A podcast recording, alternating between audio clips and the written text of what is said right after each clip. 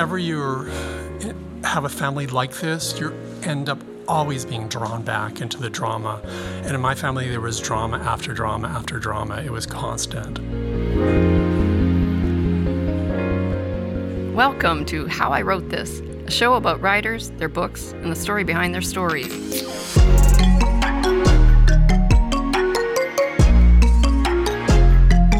I'm Pamela Hensley, and on the show today, the translator and writer Neil Smith describes how, when he first began writing, there was one thing he was sure of he didn't want to write autofiction. But his childhood was the kind that haunted him, and eventually he had to turn tragedy into art. As a kid, Neil knew there was something wrong at home. When he discovered the secret at the heart of it, his view of family was shattered forever. Still a teenager, he moved to Quebec on his own, put himself through school, and began to work as a translator. Yet the drama wasn't over, and from a distance he watched as his family fell apart. Now an award winning author, and at work on his third novel, Neil joins me to talk in his typically candid manner about a dysfunctional childhood, sympathetic monsters, and how, in his novel Jones, he was finally able to write about himself. Just a warning we talk about sexual abuse and suicide in this episode, and if you need support, I encourage you to contact a crisis center in your area. Neil, you were born in Montreal, but your family moved around a lot when you were when you were a kid. Why did you move so often? We moved a lot because my father kept losing his jobs. He he worked as um, a machinist. When he got what would try to get a new job in that field, we'd often have to move across the country. Um, so we lived in Boston, we lived in Salt Lake City, and we lived in Chicago. This was after you left Montreal. That's right. And off, even in Massachusetts, around Boston, we lived, I think, in three different places. And did you like moving? No, I hated it, actually. It was very hard, obviously, to make friends because we were always uprooted all the time. I was always the new kid in class. I never had the right uh, accent haircut, clothes. So I think I found refuge in books. I read a lot, as did my older sister. And I tried to imitate the accent of the people around me. But by the time I got it down pat, like the Boston accent, we were moving to Salt Lake City. So I could no longer say park the car. That's pretty good. And in Salt Lake City, my my family is not Mormon, so we are really outcast. Everyone in my school was, I would say, like ninety percent of the kids were Mormon. And when they asked me whether I was Mormon, I had to fudge the facts by saying that I was Canadian. That was my way of getting around it. But my parents are ex-Catholics and they were atheists, really, which I could not tell the Mormons. They'd be upset about that. Yes, mm-hmm. I didn't want to be even more excluded than I already was. So you said your older sister, you had a brother and sister? I had I had an older brother, an older sister, and a younger brother. All right. And what was your relationship like? Were you close as kids? We were close as kids, yes. We were close as kids because we had to depend on each other. My sister and my older brother left home fairly early. He was quite a bit older than me to join the army, but he was also very much into drugs. And he got kicked out of the army and he got expelled from the country uh, back to Canada. And he was no longer able to return to the United States. Uh, we continued moving on with the family to different places. So, so you did not, you did not have a a happy childhood. No, I would no. It was very, very dysfunctional, and my parents were quite abusive. Um, my father was sexually abusive, and that sort of formed the idea for my latest novel, Jones. I wanted to explore that idea in a way that maybe hadn't been done before, and I wanted to do it in a way that was real, was really that reflected these situations and why why children stay enamored of those parents despite the abuse. I want to talk about uh, Jones a little later in more detail uh, because you've described it as 75% true. That's um, right. which is pretty incredible. And the character, based on you, I guess, Eli Jones, Uh, he moves back to Montreal when he's still a teenager. Uh, th- that's what happened in real life. You came back. You lived with relatives, or I came back to Quebec when I was a teenager. I lived in Quebec City originally before I came back to Montreal. It was a way for me to distance myself from my family. Definitely. you had extended family in Quebec, or how did you live? Yes, uh, I have an extended family in Quebec. Uh, my my parents were born here, and my grandparents were from here, so the whole family was in Quebec.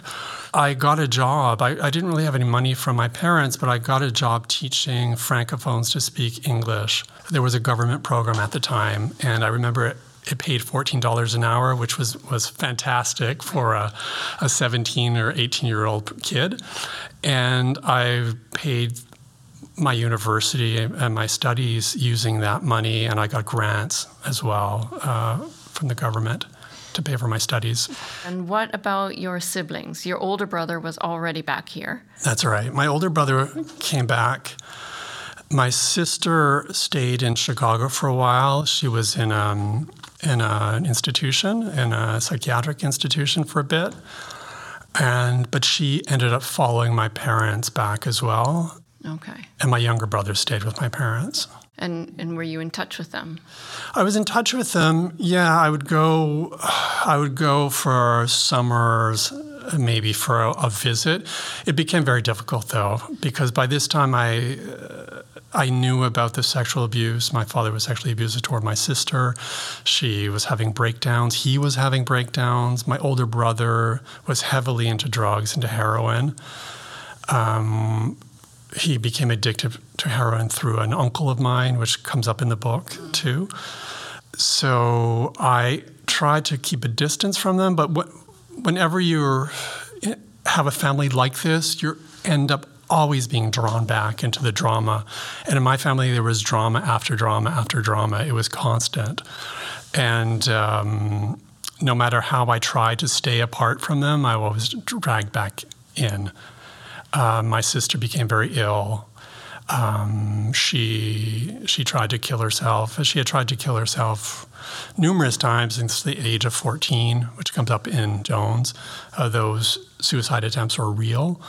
Um, the way that she passed away is real too in the book. It's exactly what happened. Um, so, you know, I had to deal with a lot of strife. And for me, Montreal became like a safe space for me because my immediate family was no longer here. And I felt safer here. Also, I was born here and I felt really like it was my home. With them away, it really felt even more like my home. Uh, I started speaking French. Uh, I speak French fluently. I speak, French at home. Um, and it was a way, I think, learning French, a second language, was a way of distancing myself further from Smith. Um, and uh, I became a translator. Uh, I went to school in translation. I started working as a translator freelance when I was about 22 and have been you know, supporting myself ever since as a translator. These years sound like they're fairly horrific. Did you have any support, any professional support? Does anyone help you with all the things you were going through? Uh, did I see like a psychiatrist or, or, or psychologist? Even a friend or someone you could talk to? Yeah, I had some people to talk to. It, when you grow up in a family that's so abusive, it, it's shameful. When I was a child, certainly I was ashamed of it, and people at school knew that things were going, something was going wrong uh, because of my siblings and how they were acting.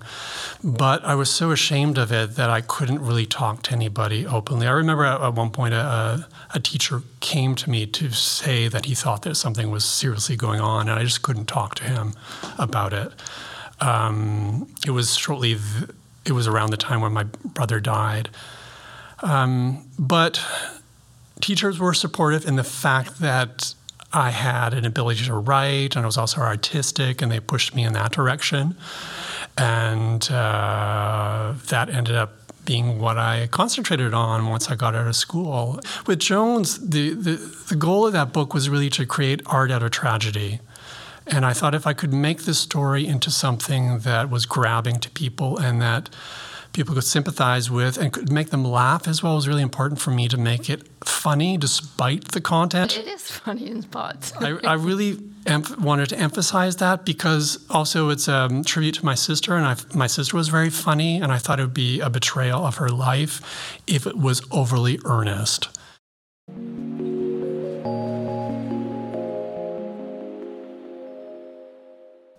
More about translating. How, how do you find translating jobs, and what does it what does it look like? When I was in my twenties, I would accept anything that came along right. just to make some money. So I did crazy stuff, um, like brochures on cockroach. Uh, control, that type of thing, which I, re- I still remember vividly because the illustrations of the cockroaches were so well done. Um, I I ended up working a lot with museums and the planetarium, the biodome, the insectarium. They were really fun contracts. As the years went by, I became a little more selective. I worked for Radio Canada as well. I did documentaries for them. I subtitled docu- documentaries. And one of those documentaries was on uh, premature babies, and it became a story uh, in my first book. So I used some of the, that material to, to write as well. It inspired me to write. So it um, wasn't literary at the start; it was no, commercial. And then it did it? Commercial. When did it become literary? The literary stuff was more recent. It was after I started publishing my own fiction because it pays so poorly. and as a, when I was in my twenties, I needed to make money to live. By the time I got into my thirties, I was starting to look at literary translation and taking some projects on. I would do short stories. I didn't want to take on a full novel because I didn't have a time, and I also was working on my own novels at, by this time. But when I finished publishing Boo, the second book, I had some time and I decided to go after a full length piece. And I came across La déesse des mouches à which had just come out and was starting to make a splash in French. And I tracked down a publisher for it in English. You translate French to English. Do you ever right. go the other way? I sometimes do for clients. I do shorter stuff, but I don't think I would ever take on a full length piece. I, my own books are translated into French, and I don't do them. I would never want to redo my own books uh, after spending so much time on them in English. Um, no, that would be a nightmare. Yeah. If you are a writer who is an anglophone and the book is going to be translated into French, how do you how do you know when it's right? How do you judge the translation? Yeah, I really love going over the translations of my books, and I go over them line by line to make sure that the translators have understood the, the English text. Not really to find mistakes, more so, also, it's more like I learn so much from my, my literary translators. It's so instructive to see what the translators decide to drop, the way that they adapt, say, plays on words, uh, jokes. I'm now working on another novel uh, by uh, Jean-Philippe Baril Guérard. It's called Haute Démolition in French, and it's all about stand-up comics. And in English, I really pulled away from the title. In English, we're going to call it You Crushed It because it's something that you say to stand-up comics when they come off stage and they've done quite well. The book is also written in the second person, so it's important to have a you in there. And the the main character ends up crushing everyone around him because he's so much of a narcissist and so uh, blessé, so uh, hurt that he destroys everything around him. So I think that You Crushed It really captures the essence of the novel well. Supported yourself for a number of years as a translator, and one day you just decide you're going to sign up for a creative writing class. I mean, you describe it as a, it might have been a yoga class, I think you said, uh, it, just something to do. Was yeah. it really that random? It was fairly random. I needed something new to do. And eventually, because I love reading so much and books kept me going as a kid, I thought that I would try to write a short story. And I wrote a couple of them. And then I took a, a Writers Federation class uh, with Connie Barnes Rose. And she really encouraged me to start sending the, the pieces out to magazines. And they all were published. So I thought, well, maybe I'm not so bad at this. Maybe it is something I could pursue. But even at that point, it wasn't serious. It was. It only became serious, I would say. Some of the stories were um, made into the Journey Prize anthology, which is a sort of a best of Canadian fiction anthology that comes out each year. And at this point, uh, editors and publishers were writing to me to ask me if I had a full collection. So I contacted an agent that a friend of mine knew Dean Cooke, and uh, he signed me up. So, so th- this is not normal, though, is no, it? I mean, it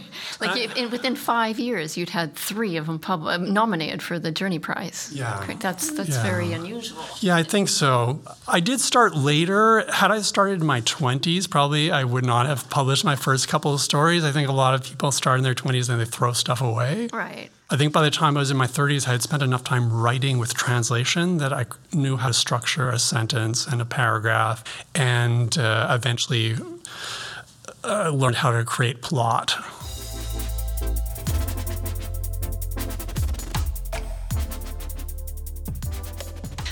So, Bang Crunch, it won the Best Book of the Year by Washington Post and Globe and Mail, or one of the best books yes. of the year. Yeah. Mm-hmm. Uh, the McAuslan First Book Prize, and it was a finalist for the Hugh MacLennan. So these are pretty incredible for a first book. Did it change how you saw yourself? Yeah, it made me feel like I was a, a real writer at this point, I think, uh, because this was supposed to be a hobby that I just did on the side uh, when I had free time from translation. And then having the book come out and, and having it become a, a bestseller in Canada uh, sort of made me realize, you know, I, I should continue writing. I've got this hidden talent. yeah, I mean, it's it's it's tough. It's it's tough to write. I, it's never been. I would say it's ever been easy to write novels and, and short stories. I was lucky and I got them published, but uh, it's it takes perseverance. You know, to sit down every day and work on a story. You have to be completely obsessed with it, I think. You are? Yeah, I think. Yeah, I get obsessed. I'm working on a new novel at the moment and I think about it all the time. And I think if I didn't have this obsession with these ideas, then I would never finish a book. And I'm already a little OCD, as one could figure out reading Jones.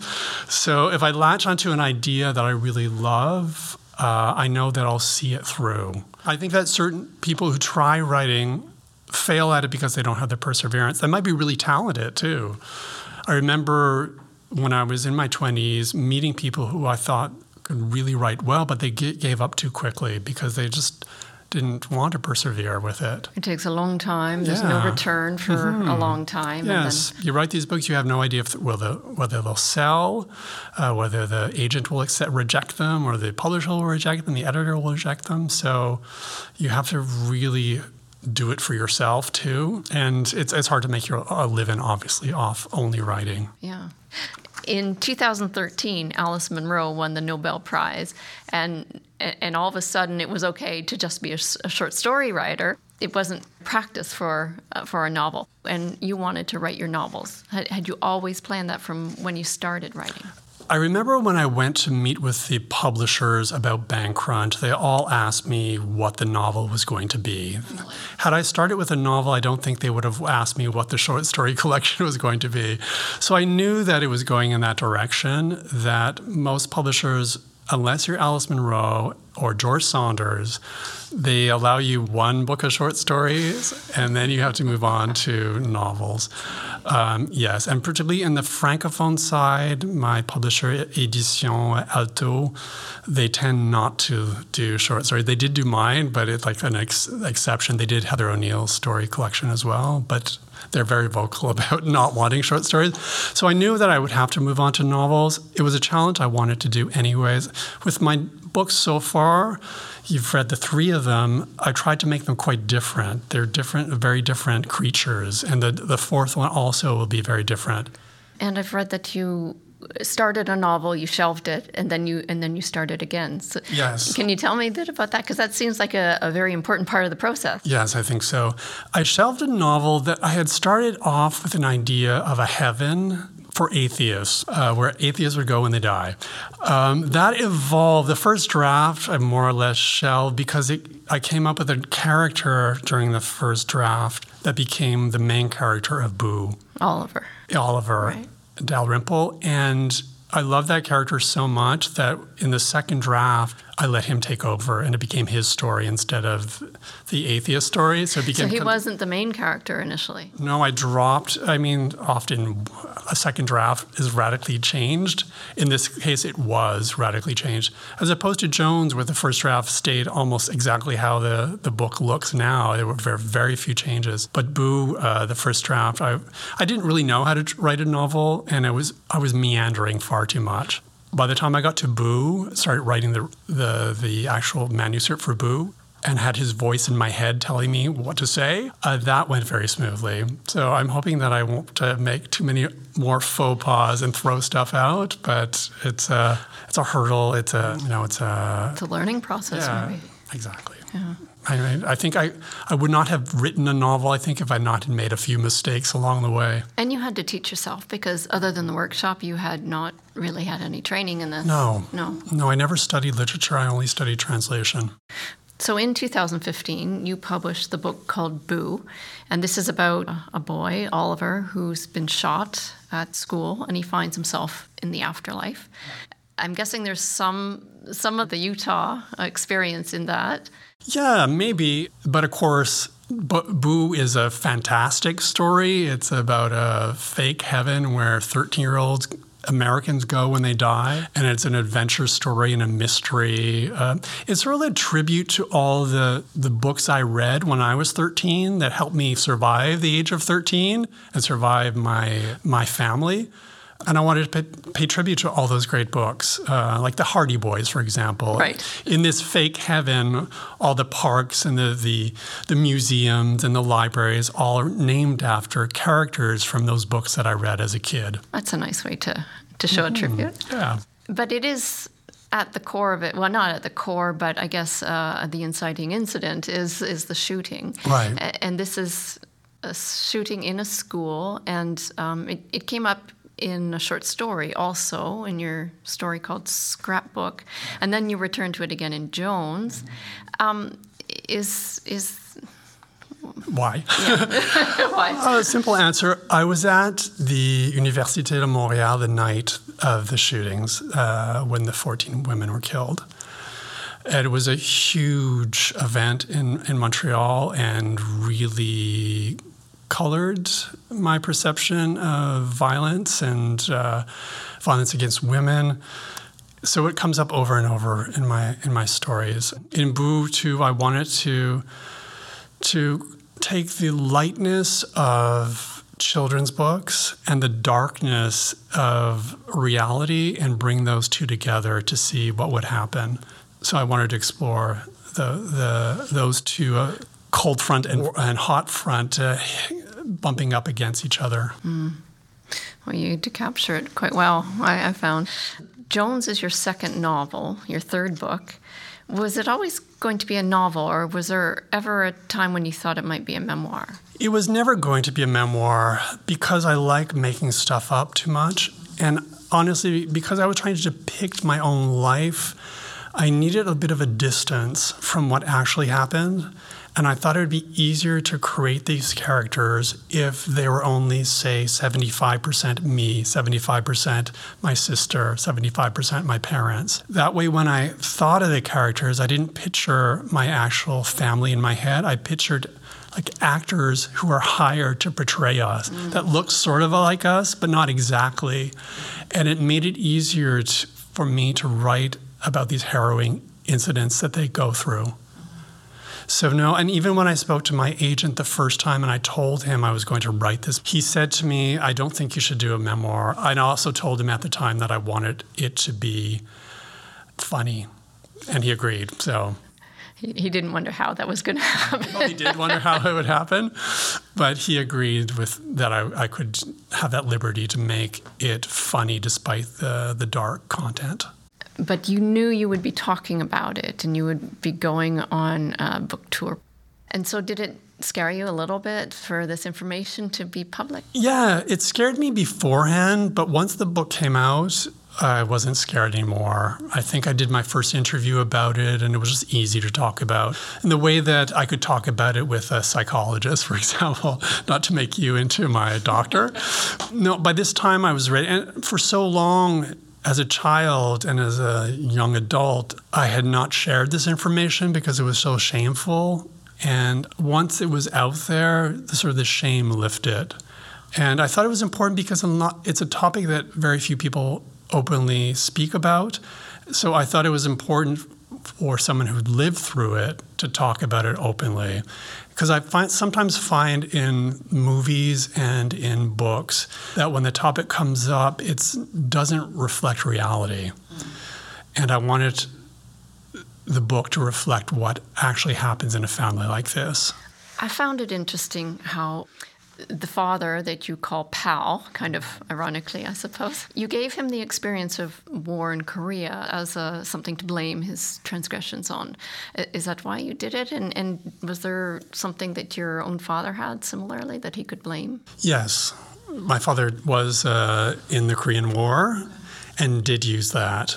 And I, I think in my book, I don't want it to be given as an excuse for what he did because I don't see it that way with my own father, but I wanted to understand what would push someone to do this. Uh, there's a few references in Jones too about the father possibly being molested himself, uh, although that's never made 100% certain. But that those excuses too uh, were made, but it doesn't negate what he did, but it helps maybe Eli and me to understand a reason for this behavior. I'm curious about the reaction from readers. Were you at all concerned about making him too sympathetic, or do people recognize his right. kind of humanity? Or maybe they do. I think a lot of people still think he's a monster, though. Yeah. But other people find him a little bit more sympathetic than most sexual abusers are portrayed as in novels. I, I, worried when I was reading it that it could have been difficult to even write a sympathetic character. Right, definitely. I wanted the parents in the book to be shown as having a monstrous side and a sympathetic side. I think uh, my agent at one point told me he found the mother really funny in the book. You know, she smokes all the time. She's awful, though. she's an awful, but she's sort of brassy broad. The brassy broad, yeah. And that's how sort of my mother came across. So I wanted that to reflect reality as well that she would be seen as having being totally narcissistic and and and and not really caring so much about her children but be portrayed as a human and not as a as a 100% a monster it's a it's a risky portrayal, but I thought it, it was a true one, and I wanted the book to be true.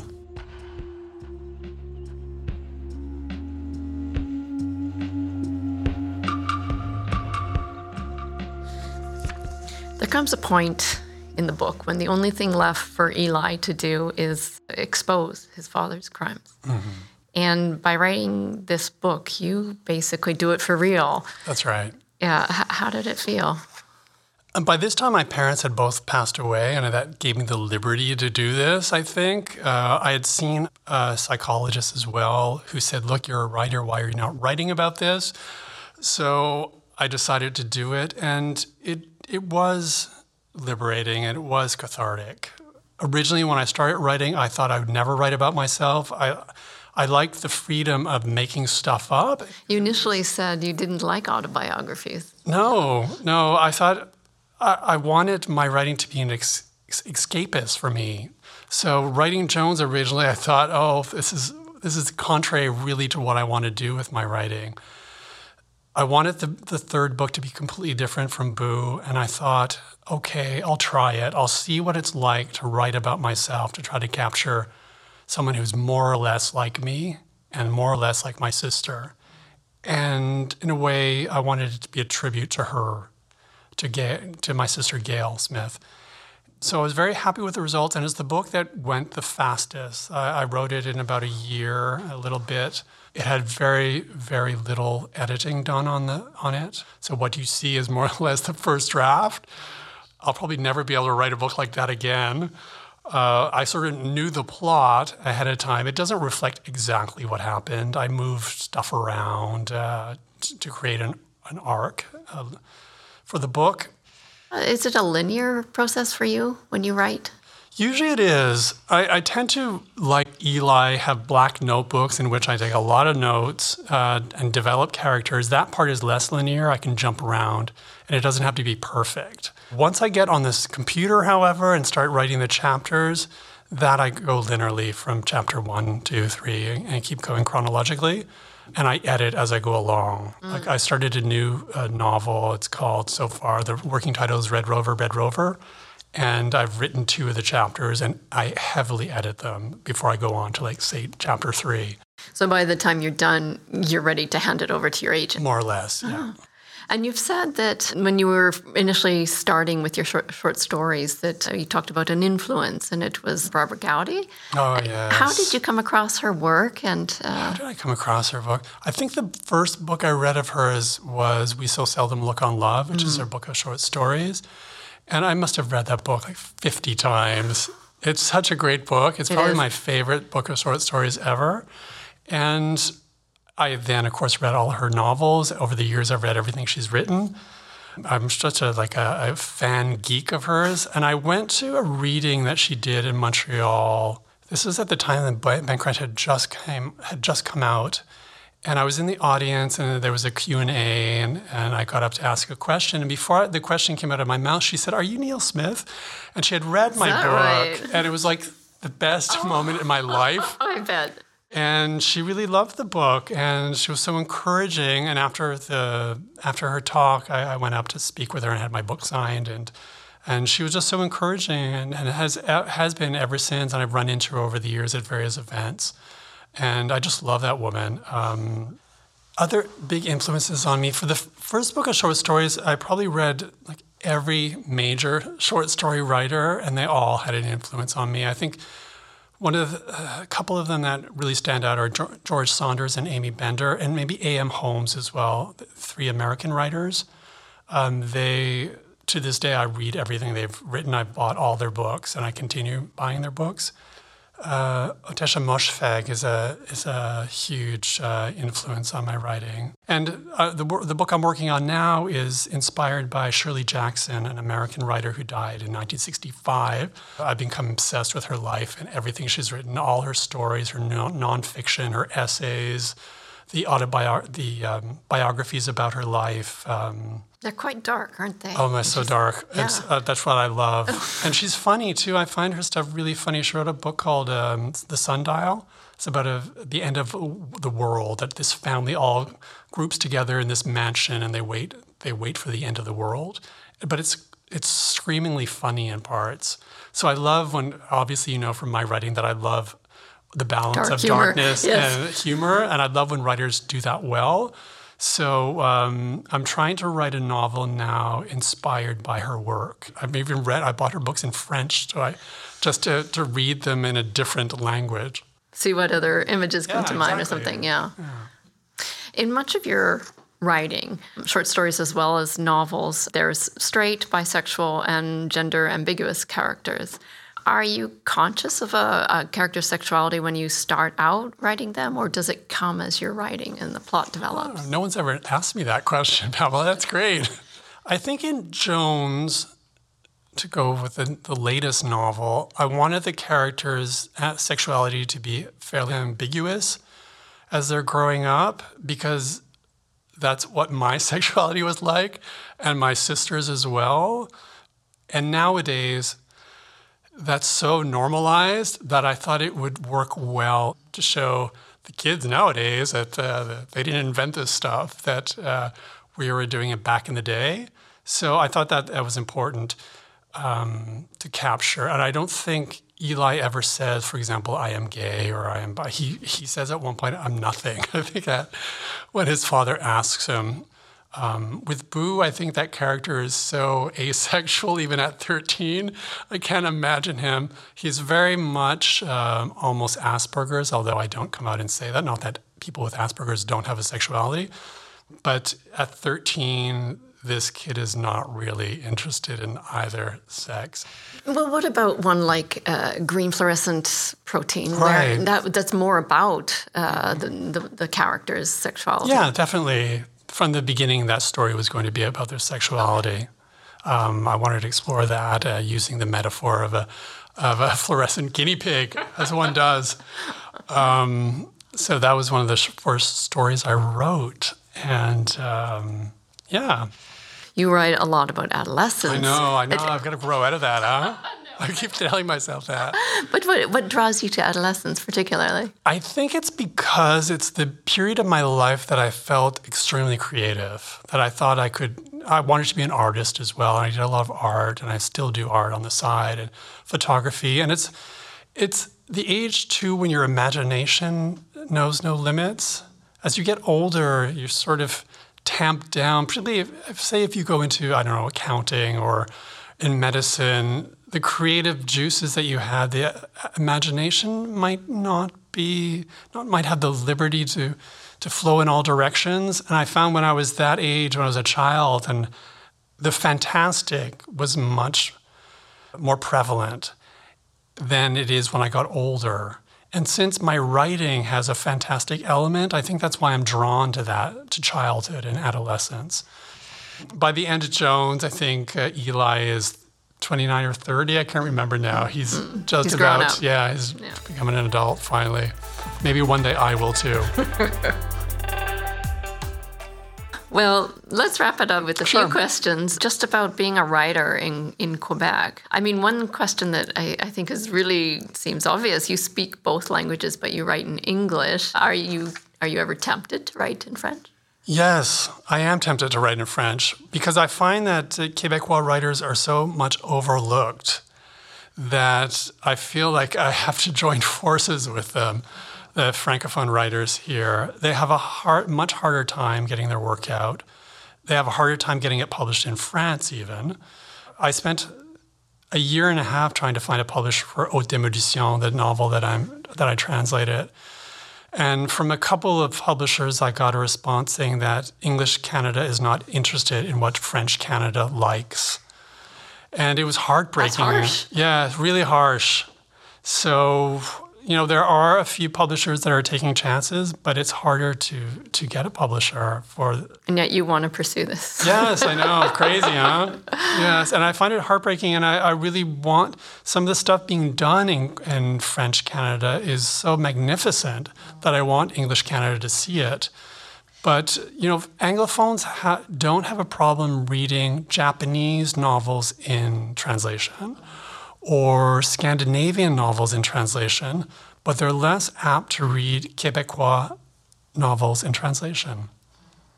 I would well, like maybe, that to change. I don't know how to yeah, do maybe it. Maybe you can do something about that. Yeah, that's why I'm trans. I, have been translating a lot of short stories for magazines as well, and that's my little effort too to make English Canada discover French Canada. So, give us some names then. Who who's an underrated Quebecois writer you want us to read?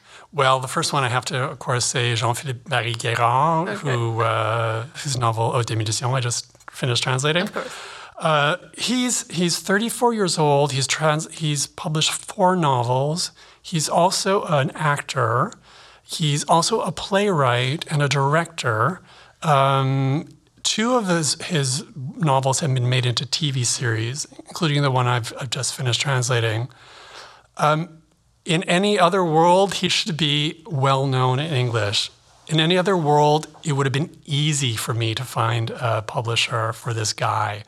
His books are huge bestsellers here, um, but it was really, really tough, far tougher than I expected. And at one point, I almost gave up. But is this on the reading public or the publishers? I don't know. I think it might be both. Yeah, yeah.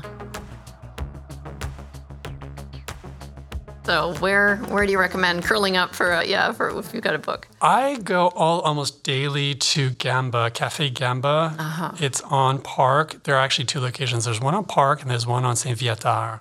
And get yourself a coffee and. I get myself a hot chocolate. Yeah. Yeah, it's See, really that's good. That's the lesson in you coming in. I know, right? it's the sweetness. Sometimes I have two a day. I'm high on sugar. And sometimes they make a chocolat chaud froid. You can have a chocolat chaud glacé, which is nice as well really when good, it's really actually. hot out. So that's where I hang out. And I edit my stuff at uh, Olimpico at night as well. I've been there. I haven't seen you. Yeah, Maybe well, next time. yeah, I go there at 11, from 11 to midnight. Mhm. And you do your editing. I do my editing there. Wonderful. Yeah. Well, I hope to run into you there. Yes. See you there. Thank you, Neil. Thank you for this Thank you so much. Pamela.